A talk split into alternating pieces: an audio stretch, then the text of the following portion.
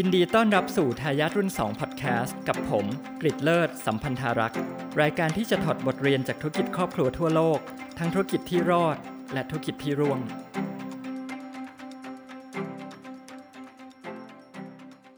สวัสดีครับ ในปัจจุบันกระแส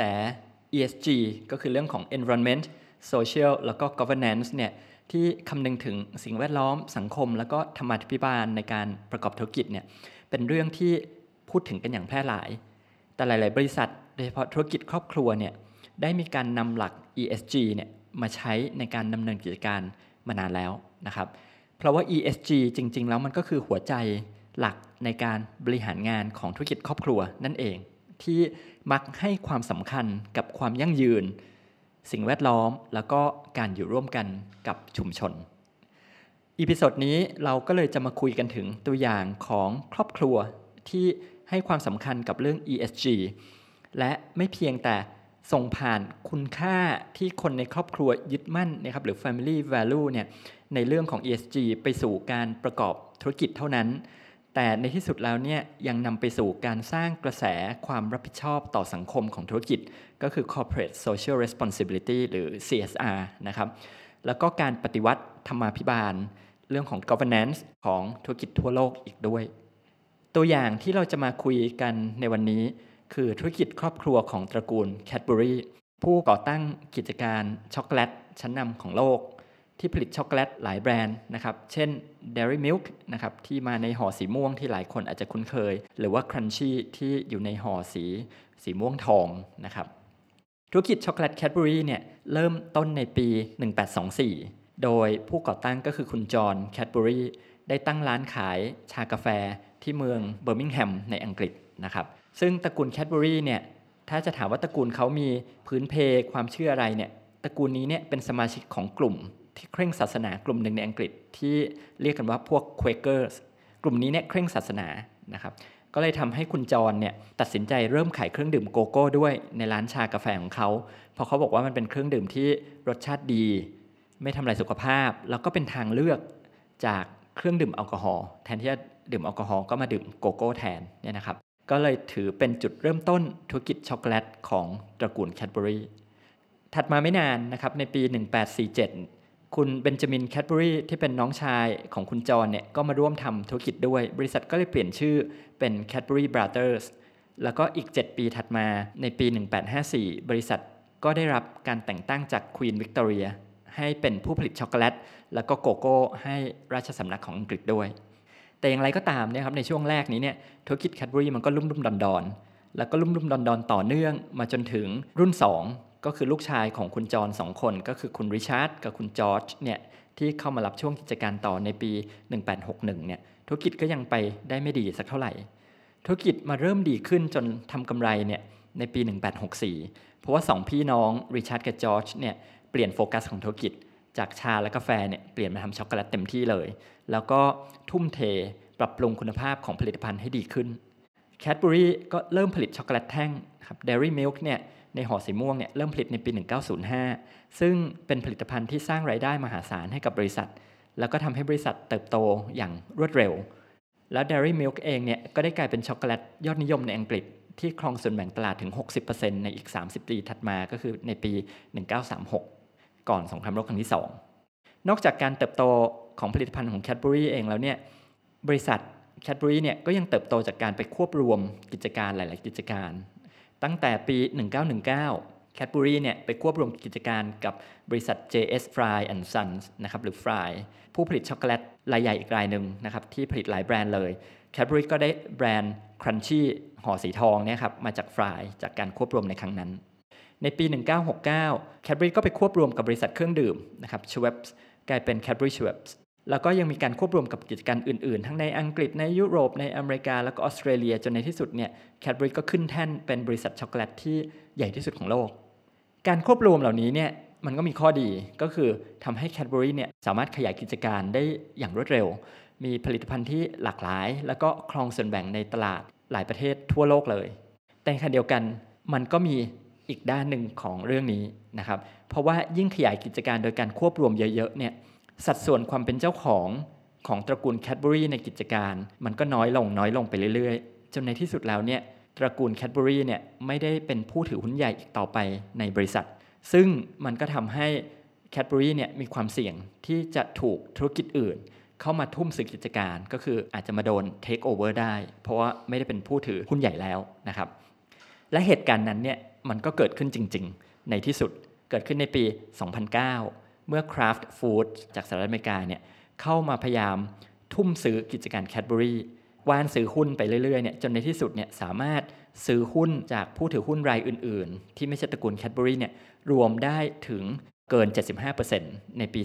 2010 แล้วก็ผนวกแคดเบอรี่เข้าไปเป็นบริษัทลูกหรือ subsidiary ของ Kraft การทุ่มซื้อกิจการแคดเบอรี่ของ Kraft เนี่ย สาธารณชนในอังกฤษเนี่ยมีปฏิกิริยาต่อต้านอย่างรุนแรงมากเลย จนกลายเป็นประเด็นทางการเมือง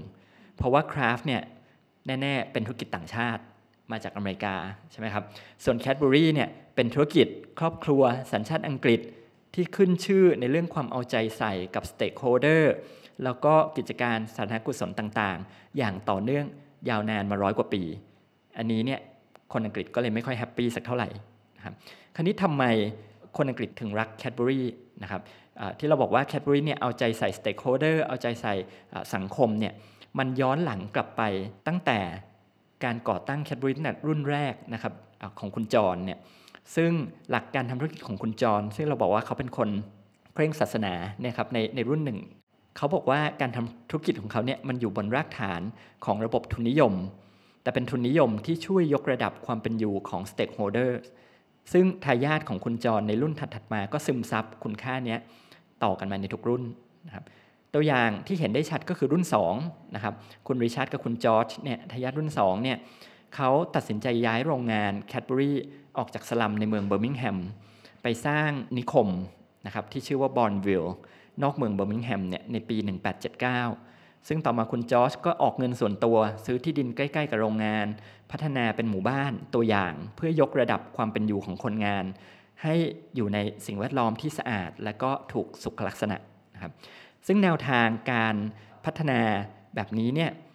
ถือเป็นแบบแบบอย่างของทุนนิยมเพื่อสังคมนะครับที่เราเรียกว่า social capitalism เนี่ยให้กับนักธุรกิจอื่น ๆด้วย อย่างคุณมิลตันเฮอร์ชีนะครับผู้ก่อตั้งบริษัทช็อกโกแลตเฮอร์ชีในอเมริกา ก็ได้นำแบบอย่างนี้ไปสร้างนิคมคล้ายๆกันในรัฐเพนซิลเวเนียของอเมริกาด้วยเหมือนกันครับนอกจากนี้เนี่ยคุณริชาร์ดกับคุณจอร์จทายาทรุ่น2เนี่ยก็ใส่ใจลูกจ้างนะครับเพิ่มค่าจ้างให้กับคนคนงานโดยเฉพาะคนงานผู้หญิงเนี่ยถึง 3 เท่า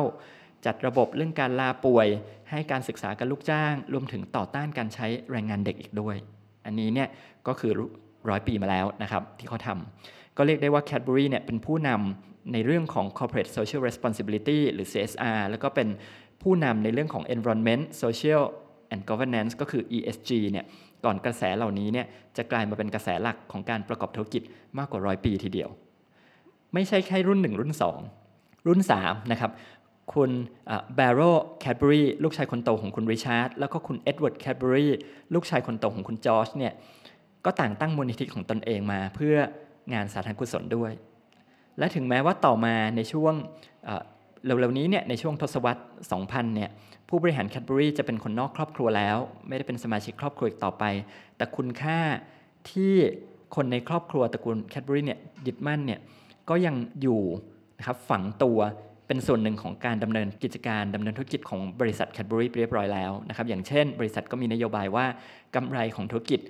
1%ก่อนหักภาษีเนี่ย จะใช้จ่ายไปในโครงการเพื่อการพัฒนาสังคมและชุมชน หรือในปี 2008 นะครับ เพียงไม่ถึง 2 ปีก่อนที่ Kraft จะเข้ามา take over Cadbury เนี่ยทางบริษัท Cadbury เนี่ยก็ประกาศแผนการลดการปล่อยคาร์บอน รวมถึงก่อตั้ง Cadbury Gogo Partnership ด้วยนะครับซึ่ง Partnership นี้เป็นการสัญญาที่จะบริจาคเงินถึง 44 ล้านปอนด์นะครับในอีก 10 ปีเนี่ยเพื่อช่วยยกระดับคุณภาพชีวิตของชาวสวนโกโก้ขนาดเล็กในกาหน้าอินเดีย อินโดนีเซีย แล้วก็ประเทศในแถบหมู่เกาะแคริบเบียนที่ปลูกแล้วก็ส่งโกโก้ให้ให้แคดเบอรี่นะครับ พอเราคุยกันมาถึงตรงนี้เนี่ยมันก็ไม่น่าแปลกใจใช่ไหมครับว่าคนอังกฤษเนี่ยจะมีปฏิกิริยาต่อต้านการเข้าซื้อกิจการของแคดบรีโดยคราฟในปี 2010 แต่ถึงแม้ว่าในปัจจุบันเนี่ยธุรกิจแคดบรีไม่ได้เป็นธุรกิจของตระกูลแคดบรีอีกต่อไปแล้ว แต่คุณค่าในครอบครัวที่ครอบครัวเขายึดมั่นเนี่ยหรือ family value เนี่ยที่บรรพบุรุษของตระกูลได้ส่งต่อ มาให้ทายาทจากรุ่นหนึ่งไปสู่อีกรุ่นหนึ่งเนี่ยโดยเฉพาะอย่างยิ่งการให้ความสำคัญกับเรื่องของ ESG นะครับ Family Value ตัวนี้มันกลายเป็นกระแสหลักในการทำธุรกิจต่างๆ ทั่วโลกไปแล้ว ไม่ใช่เฉพาะแต่ในบริษัท Cadbury เท่านั้นนะครับซึ่งสมาชิกตระกูล Cadbury อีกคนหนึ่งเนี่ยก็มีส่วนสำคัญในการสร้างกระแสนี้ในยุคหลังด้วย สมาชิกคนนี้เนี่ยก็คือคุณเอเดรียนแคดเบอรีคุณเอเดรียนเป็นทายาทรุ่น 4 เป็นหลานปู่นะครับของคุณจอร์จซึ่งคุณเอเดรียนเนี่ยเกิดในปี 1929 นะครับเขาเป็นเคยเป็นนักกีฬาพายเรือไปแข่งโอลิมปิกด้วย